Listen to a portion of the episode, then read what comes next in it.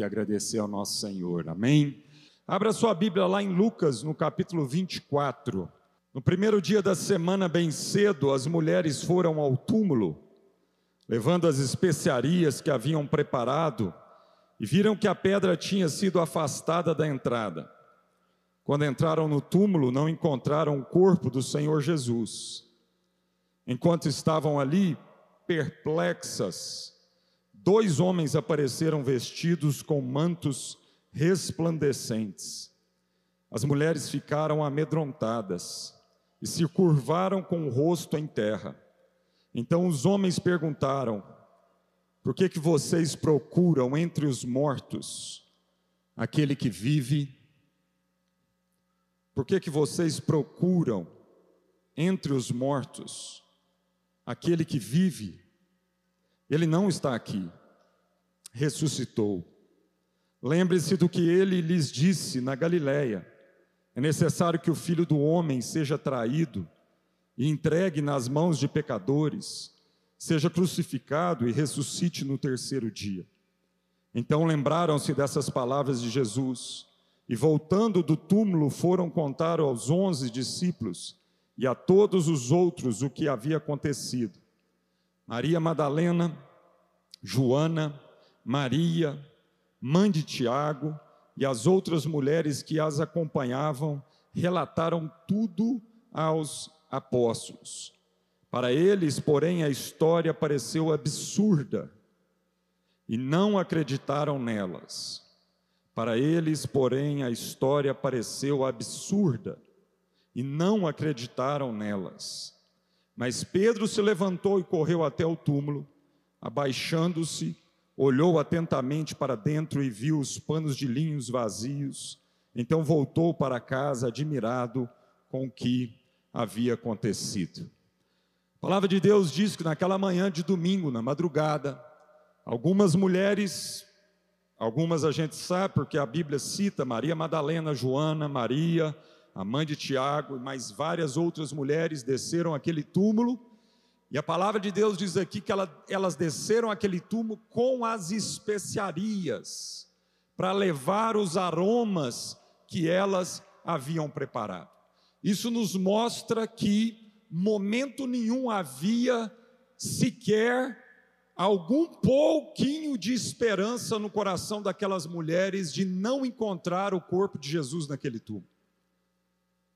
Apesar de Jesus, durante todo o seu ministério, falar do que deveria acontecer, e mais para o final do seu ministério, ele foi então deixando isso cada vez mais claro, cada vez mais explícito. Apesar dessas mulheres e esses discípulos ouvirem da boca do próprio Jesus o que haveria de acontecer, incluindo a ressurreição dele dos mortos, essas mulheres vão ao túmulo sem expectativas, sem esperança no coração com relação à ressurreição do corpo de Jesus. Por isso elas levaram os aromas. Os aromas, as especiarias, era justamente para que elas pudessem embalsamar aquele corpo, para que aquele corpo então pudesse durar mais alguns dias. E este é um sinal claro de que não havia expectativa. A palavra de Deus diz aqui que quando elas chegaram ao túmulo, não nesse trecho, mas se não me engano, um trecho de Mateus diz que elas se perguntavam: como nós vamos remover aquela pedra pesada? E quando elas chegam lá, elas veem a pedra removida e há uma constatação de que o corpo não está naquele túmulo, e dois homens, dois anjos, então, começam ali a conversar com aquelas mulheres, e a Bíblia diz que havia perplexidade no coração delas. Elas estavam perplexas, amedrontadas. Não havia esperança de ressurreição. A despeito de toda uma vida de Jesus falando sobre isso. Parece que a mente, parece que os ouvidos, parece que os olhos, o coração daquele povo estava embrutecido. E não foram apenas as mulheres. Porque quando elas foram correndo contar para os, os onze discípulos ali, a palavra de Deus diz, e nós repetimos isso, que a história apareceu para aqueles onze absurda. Foi uma história absurda. E seguindo o texto aqui, nós vamos ver que depois Jesus, ao encontrar com aqueles dois discípulos no caminho de Emaús, também não havia esperança e expectativa no coração deles com relação à ressurreição. E esse trecho aí está em Lucas 24, versículo 9 e 11, quando Jesus começa a acompanhar Cleopas e mais um outro discípulo para, de Jerusalém para Emaús, e Jesus então, voltando do túmulo, foram contar aos onze discípulos. Não, isso aqui a gente já passou, nós vamos ler lá Lucas 24, 17. Jesus lhes perguntou: sobre o que vocês tanto debatem enquanto caminham? E eles pararam com o rosto entristecido. Então um deles, chamado Cleopas, respondeu: Você deve ser a única pessoa em Jerusalém que não sabe das coisas que aconteceram lá nos últimos dias. Então Jesus estava perguntando o que, que aqueles dois homens debatiam tanto ao longo daquele caminho, não porque Jesus não sabia, que Jesus queria trazer uma reflexão sobre exatamente o que, que a sociedade debatia naquele momento. E aquele homem vira entristecido para Jesus e fala: Olha, você deve ser a única pessoa em toda Jerusalém que não sabe do que está acontecendo. Mal aquele homem sabia, aqueles dois sabiam, que na verdade Jesus era o único homem em Jerusalém que sabia exatamente do que estava acontecendo. Ninguém em Jerusalém sabia do que estava acontecendo. Nem Pilatos, nem os sacerdotes, nem o sinédrio, nem a liderança toda religiosa, aqueles mais sábios de Jerusalém, ninguém sabia de fato o que estava acontecendo. E eles viram para Jesus e diz: "O Senhor é o único que não sabe o que está acontecendo". E a gente sabe hoje que ele era o único que sabia de fato o que estava acontecendo. Jesus continua a conversa, continua dando corda para eles, dizendo: Que coisas? perguntou Jesus. As coisas que aconteceram com Jesus de Nazaré, responderam eles. Ele era um profeta de palavras e ações poderosas aos olhos de Deus e de todo o povo. Olha só, não havia ainda a constatação de que ele era de fato Cristo o Filho de Deus, do Deus vive, e, portanto, ele havia de padecer e ressuscitar ao terceiro dia. Não. A consciência na vida daqueles homens era que Jesus era de fato um grande profeta, porque eles viram, eles acompanharam. Ele era um homem poderoso, um homem que realizou milagres, sinais da parte de Deus. Mas hora nenhuma esses homens disseram que ele era o Cristo, não, era o Jesus de Nazaré. Mas não Cristo, o Filho do Deus vivo que apesar de ser um grande profeta, que apesar de ser um homem que operou segundo o poder de Deus e do Espírito Santo, além disso, era também o Filho de Deus. Então você nota aqui toda a decepção no coração desses homens que simbolizavam a, depo, a, a, a, decepção no coração de todos os discípulos, de todos aqueles que caminharam de perto com Jesus e que idealizaram uma forma de vitória segundo as lentes desse mundo, segundo os paradigmas desse mundo, segundo aquilo que esse mundo julga ser uma, um final feliz. Todos estavam tristes, porque todos ainda liam aquela história, observavam aquela história com as lentes do que, que é um sucesso desse mundo, do que, que é uma história com final feliz. Ninguém ali percebeu, ninguém ali teve o sua visão de mundo completamente mudada e transformada para perceber que é possível ter um final feliz passando pela morte. Isso era loucura para aquela sociedade e ainda é loucura para a sociedade de hoje. Como que alguém crucificado, morto, como um bandido, um ladrão, como que nós vamos estar alegres e confiantes e esperançosos num final como esse? Mas o que aqueles homens não compreenderam era que aquele não era o veredito final. A história não parava ali. A história continuou. E é o que ninguém, na sua cegueira, na sua forma míope, obtusa de ver a vida, de fazer uma leitura do que é a vida, do que é o sucesso da vida, não compreenderam isso. Havia decepção, havia medo, havia pavor, havia angústia, havia ansiedade, mas os principais sacerdotes e outros líderes religiosos o entregaram para que fosse condenado à morte e o crucificaram. Tínhamos esperança de que ele fosse aquele que resgataria Israel. E isso tudo aconteceu há três dias. Olha só, ama. olha a frustração desses homens. Tínhamos esperança de que ele fosse aquele que livrasse, que resgataria Israel. Toda a esperança daquele povo ainda era uma esperança, segundo o que o braço forte pode alcançar, segundo o que o homem pode operar, segundo o que a sociedade julga ser sucesso ou não. A lente, o prisma era só esse. Por isso, desesperança, por isso, angústia, por isso, pavor, por isso, medo, por isso, encolhimento na vida daqueles homens. Até que algumas mulheres do nosso grupo foram até seu túmulo hoje bem cedo e voltaram contando uma história surpreendente. Disseram que o corpo havia sumido e que viram anjos que lhe disseram que Jesus está vivo.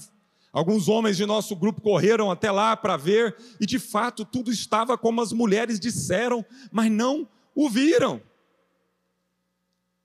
Teve constatação histórica esses homens, mesmo com toda a constatação histórica da morte de Jesus, teve evidências, teve fatos, teve constatação visível para todos eles, uma das grandes grandes sinais e constatações históricas da morte e ressurreição de Jesus é que nunca o corpo foi encontrado.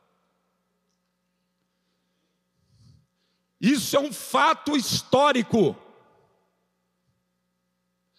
Bem que todo mundo na época, as autoridades fizeram de tudo para que aquele corpo não fosse roubado. Por isso mesmo, as autoridades da época, entendendo do que o sumiço daquele corpo poderia significar de revolução na humanidade, de revolução a partir daqueles discípulos, fizeram questão de botar uma pedra pesadíssima e colocar guardas na porta daquele túmulo, porque eles tinham medo de que os discípulos de Jesus roubariam o corpo para esconder esconder o corpo, para que então eles pudessem falar que houve ressurreição.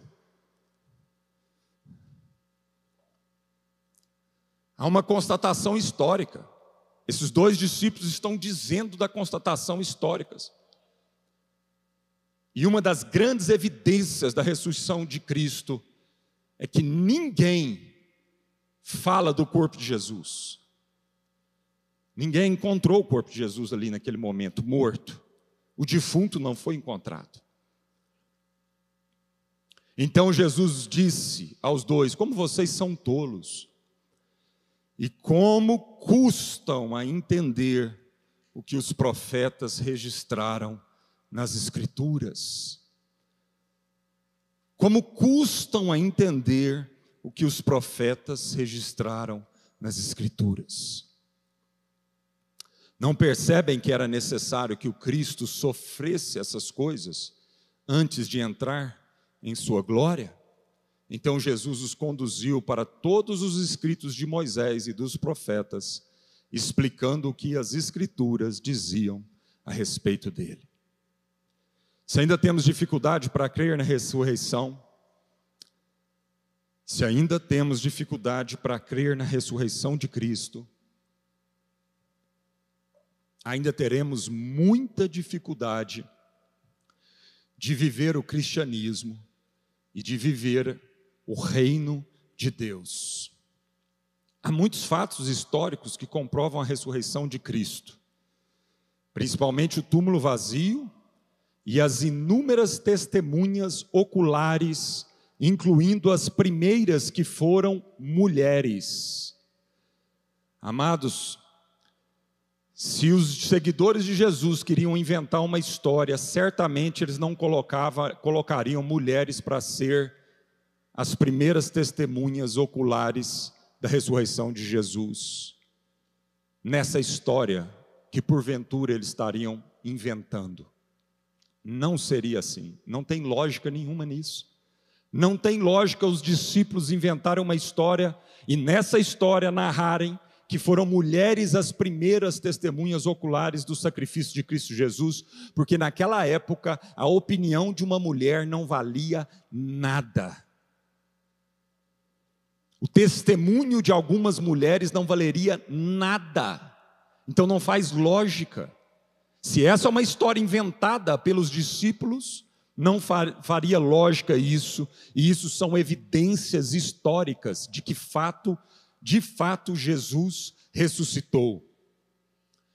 Paulo escrevendo aos Coríntios no capítulo 15, na sua primeira carta, no verso 3 a 8, ele diz: Eu lhes transmiti o que era mais importante, o que também me foi transmitido. Cristo morreu por nossos pecados, como dizem as Escrituras. Ele foi sepultado e ressuscitou no terceiro dia, como dizem as Escrituras. Eu lhes transmiti o que é mais importante e o que me foi transmitido. Cristo morreu pelos nossos pecados, foi sepultado e Cristo ressuscitou no terceiro dia, como diz as Escrituras. Apareceu a Pedro e mais tarde aos doze. Depois disso, apareceu a mais de 500 irmãos de uma só vez, a maioria das quais ainda está viva. Paulo escreveu essa carta provavelmente 20 anos depois da morte de Jesus e da ressurreição de Jesus. 20 anos, a maioria dessas testemunhas oculares ainda estavam vivas naquela época, e é esse o argumento que ele está usando contra os coríntios, uma igreja extremamente filosófica, que tinha dificuldade em crer na ressurreição de Jesus Cristo. Por isso ele escreve esse capítulo 15 todinho a respeito disso, e ele começa o capítulo 15 diz, dando nome a essas testemunhas nome, isso era importante. Foram mais de 500 testemunhas oculares de Cristo ressurreto. Apareceu a Pedro, aos 12. Apareceu a mais de 500 irmãos de uma só vez, a maioria das quais ainda está viva, embora alguns já tenham adormecido. Mais tarde apareceu a Tiago e posteriormente a todos os apóstolos. E por último, apareceu também a mim, como se eu tivesse nascido fora do tempo. Há uma testemunha, há testemunhas da ressurreição de Cristo Jesus. E Paulo estava dizendo, ele sabia da dificuldade naquela época de se crer na ressurreição de Jesus, porque isso de fato transforma tudo, transforma nossas prioridades, transforma como nós vivemos, transforma tudo na nossa vida. Paulo sabia da dificuldade daquele povo entender, crer na ressurreição de Cristo. Então ele diz: há testemunhas. Não só o túmulo estava vazio, mas há testemunhas, do qual também eu sou uma, como fora de tempo. Crer na ressurreição dos mortos é crer que existe um outro mundo, um reino eterno que não pode ser abalado, um reino de paz, alegria e justiça, onde o lobo habitará com o cordeiro e o leopardo se deitará junto com o cabrito. O bezerro, o leão novo e o animal cevado andarão juntos, e um pequenino os guiará. Um reino onde o amor reinará, onde não haverá choro nem ranger de dentes, onde toda lágrima será enxugada e a morte não existirá.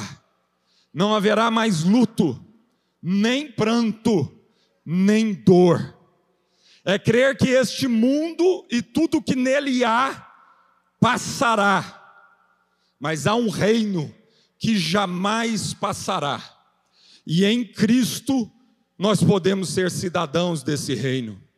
Nesse reino, o leão não vai comer o cordeiro. Crer na ressurreição dos mortos é crer que somos peregrinos nessa terra e que nossa casa não é aqui e, portanto, muda toda a nossa perspectiva de vida. Como lidamos com as tribulações, como lidamos com o dinheiro, como lidamos com a nossa agenda, com o próximo, com os nossos desejos e apetites, muda toda a perspectiva nossa de fracasso e de sucesso. A ressurreição é a validação das declarações de Cristo acerca da eficácia da sua morte expiatória. A ressurreição de Jesus demonstrou a sua vitória sobre a morte, provou a sua justiça e confirmou a sua divindade. Esse acontecimento levou à sua ascensão, entronização e atual reinado celestial. A realidade da ressurreição garante o perdão e a justificação dos cristãos nos dias de hoje, bem como sua esperança futura na vida renovada quando Cristo voltar na sua segunda vinda. Por isso há uma pergunta dos anjos para nós hoje. Há uma pergunta que foi feita há dois mil anos atrás. E essa pergunta continua ecoando para todos nós nos dias de hoje. E a pergunta é: por que que vocês procuram no meio dos mortos aquele que vive? Por que que vocês procuram no meio dos mortos aquele que vive? Pensa um pouquinho nessa pergunta. Pensa um pouquinho na prioridade da sua vida.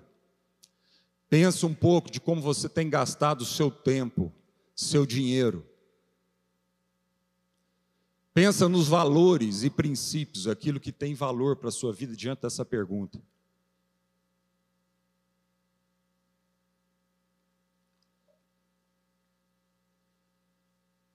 Nós precisamos refletir sobre essa pergunta, nós precisamos responder essa pergunta dos anjos, para nós mesmos, para nossa família. Precisamos responder isso para Deus. Por que, que vocês ainda buscam, no meio dos mortos, aquele que vive? Sabe por quê? Muitos de nós estamos procurando,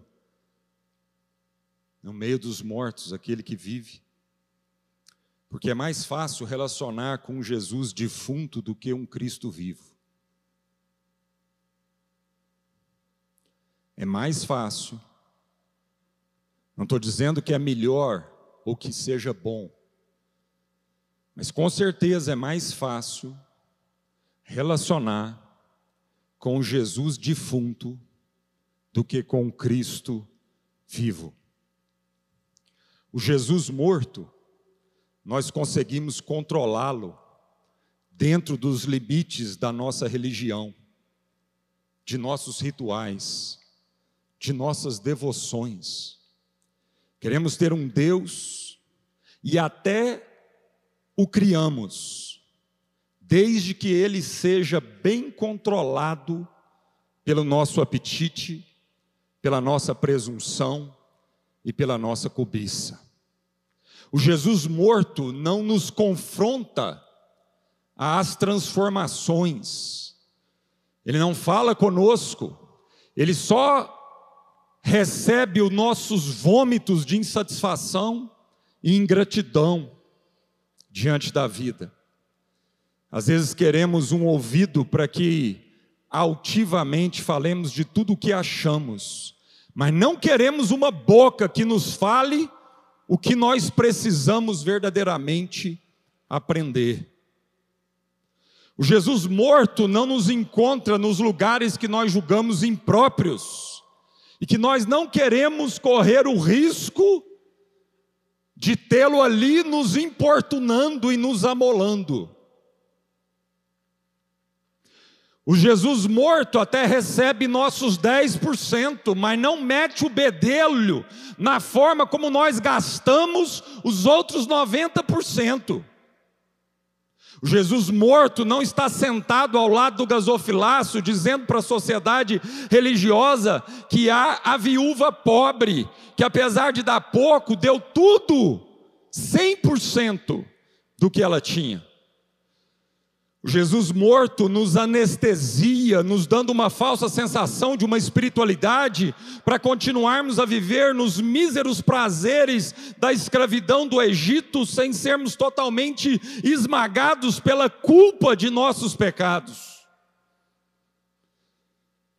Jesus morto diz para nós que a cruz e tudo que ele ensinou sobre amar e amar até o fim, não era bem assim, era um exagero. Mas o Cristo vivo nos mostra que o caminho da cruz, do amor sacrificial, é possível e o resultado disso é vida e vida em abundância. Por tudo isso, muitos ainda estão trazendo as suas especiarias, as suas ofertas, as suas músicas, as suas liturgias, para conservarem o defunto Jesus por algumas mais décadas em sua morta, vida. Cuidado, quando rapidamente a gente julga os discípulos e aquelas mulheres por não terem nenhuma esperança da ressurreição. Porque pode ser que muitos de nós que estamos aqui continuamos querendo um Jesus defunto por tudo isso. E domingo após domingo, viemos aqui trazer as nossas ofertas, aromas, especiarias, na única expectativa no nosso coração de continuar mantendo esse defunto vivo por mais algumas décadas, para a gente continuar vivendo a nossa morta vida do jeito que a gente quer. O Jesus vivo, ressurreto, é perigoso, ele é arriscado, ele nos desafia. Ele nos desafia uma transformação, ele nos tira de um lugar de comodidade, de hipocrisia. Ele revela o mais profundo no nosso coração. 1 Coríntios 15, 12. Paulo fala isso conosco, com a igreja. Ele diz: Pois bem, se proclamamos que Cristo ressuscitou dos mortos, por que, que alguns de vocês afirmam não haver ressurreição dos mortos? Pois se não existe ressurreição dos mortos, Cristo não ressuscitou. E se Cristo não ressuscitou, nossa pregação é inútil. E a fé que vocês têm também é inútil. Então estamos todos mentindo a respeito de Deus, pois afirmamos que Ele ressuscitou a Cristo. Mas se não existe ressurreição dos mortos, isso não pode ser verdade. E se não existe ressurreição dos mortos, então Cristo também não ressuscitou. E se Cristo não ressuscitou, a fé que vocês têm é inútil, e vocês ainda estão em seus pecados. Nesse caso, todos que adormeceram crendo em Cristo estão perdidos. Se nossa esperança em Cristo vale apenas para esta vida, somos os mais dignos de pena em todo o mundo. Eu vou repetir isso aqui. Porque esse é o centro dessa mensagem. Se a nossa esperança em Cristo se resume a apenas esta vida, nós somos os mais infelizes de todos os homens. Nós, que dizemos ser cristãos. A sua relação com Cristo não pode se basear apenas nessa vida. Jesus não quer apenas melhorar sua casa, seu carro, seu emprego. Jesus não quer apenas te dar uma cura física. Jesus não quer apenas facilitar para você, te dar saúde, resolver os seus problemas nesta vida, não. Muito das tribulações, das dificuldades, do que nós passamos, é porque Jesus está querendo que a nossa fé seja aprofundada, fortalecida, na convicção de que, por mais tribulações que nós passamos nessas poucas décadas que nós vivemos aqui, nada disso pode se comparar com o eterno peso de glória que nos está reservado em Cristo Jesus. E eu quero terminar, concluir esse momento com uma oração. E eu quero fazer a mesma oração que o apóstolo Paulo fez pela igreja em Éfeso, mesmo dando testemunho da fé e do amor daquela igreja.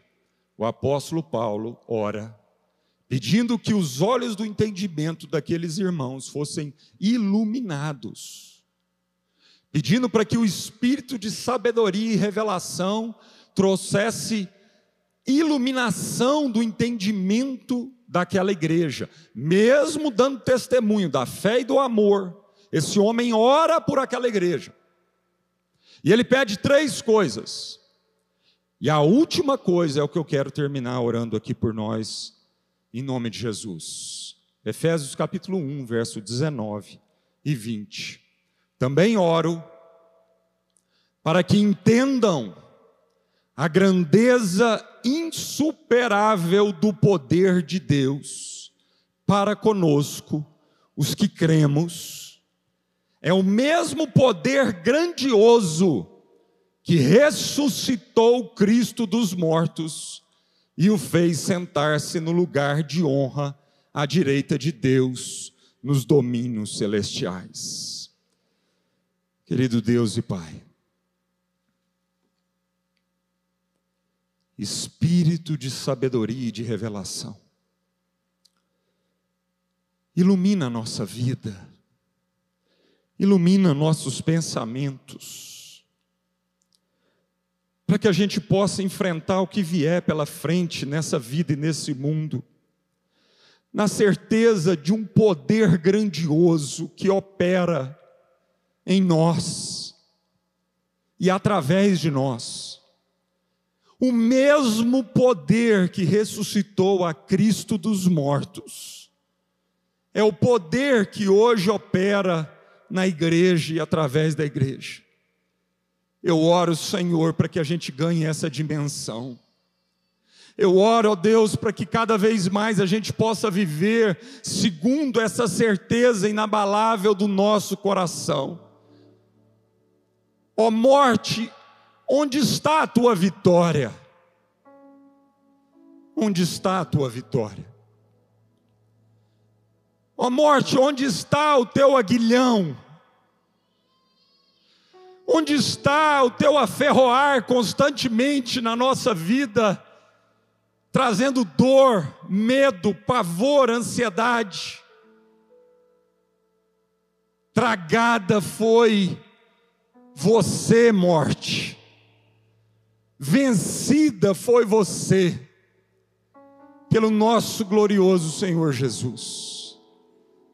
Vencida foi a morte para que hoje nós possamos viver como peregrinos nesse mundo, sem depositar nossas últimas esperanças no dinheiro, na saúde física, nos bens materiais, nos títulos e nas reputações que esse mundo pode nos dar, para que hoje a gente seja livre desse pavor, desse medo, desse pânico, dessa ansiedade, para que a gente possa viver em paz no meio de um mundo aflito, um mundo que tem sido constantemente aferroado pela morte, porque o salário do pecado é a morte.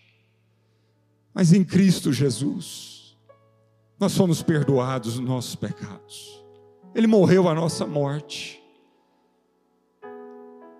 para que nós pudéssemos viver a sua vida viver a sua vida. Se há alguém hoje aqui nesse lugar, nessa manhã, ou alguém que tem escutado, participado em casa agora, e deseja ter os olhos do seu entendimento iluminados, para que todas as prioridades na sua vida sejam recalculadas, e você passe a viver por um poder, por uma consciência de ressurreição, e portanto, haja coragem, haja alegria, haja senso de propósito, haja senso de missão com cada dia que Deus tem te dado nessa terra, para que você possa fazer a oração que o apóstolo Paulo fez: para mim, o viver é Cristo e o morrer é lucro. Será mesmo que nós, como cristãos, podemos de todo o coração fazer essa oração nessa manhã? É isso que você acredita. É isso que você crê do fundo do seu coração. Será que nós verdadeiramente podemos fazer essa oração? Para mim, o viver é Cristo e o morrer é lucro. Isso muda tudo na nossa vida. Como o nosso dia a dia mudaria se de fato a gente crê na ressurreição dos mortos?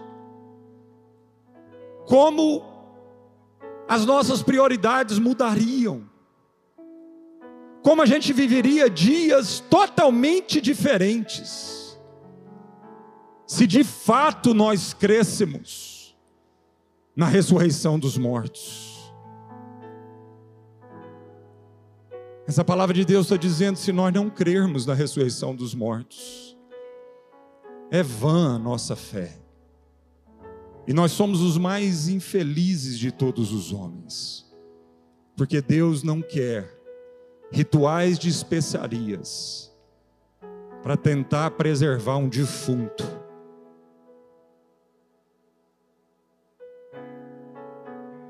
Deus quer o poder da ressurreição operando no seu dia a dia, te dando coragem e paz para enfrentar o que vier pela frente, inclusive a morte, sem medo. Sem medo, em nome de Jesus. Há alguém no nosso meio aqui, que diante dessa palavra, gostaria agora de ter os olhos do seu entendimento iluminados. Levante uma de sua mão iluminados para você viver a realidade. Talvez você já conheça essa história, talvez você já ouviu essa história, talvez esses trechos bíblicos você já ouviu eles centenas de vezes. Mas se você não crer na ressurreição, e portanto não viver de uma forma coerente com ela, você continua sendo o mais infeliz de todos os homens. E não é assim que Deus quer que você viva, porque a vossa fé não é em vão. Levante uma de suas mãos, eu quero orar especificamente com você. A você que quer viver pelo poder da ressurreição, que quer aprender isso, quer ser coerente com isso. Levante uma de suas mãos. Pai, nós pedimos, Espírito Santo, Abre os olhos do nosso entendimento, ilumina os olhos do nosso coração. E nos faz viver uma vida coerente com a ressurreição de Cristo Jesus, com a nossa ressurreição. Que esse mesmo poder que ressuscitou a Cristo dos mortos, seja o poder que opere na nossa vida e através de nós, em nome de Jesus.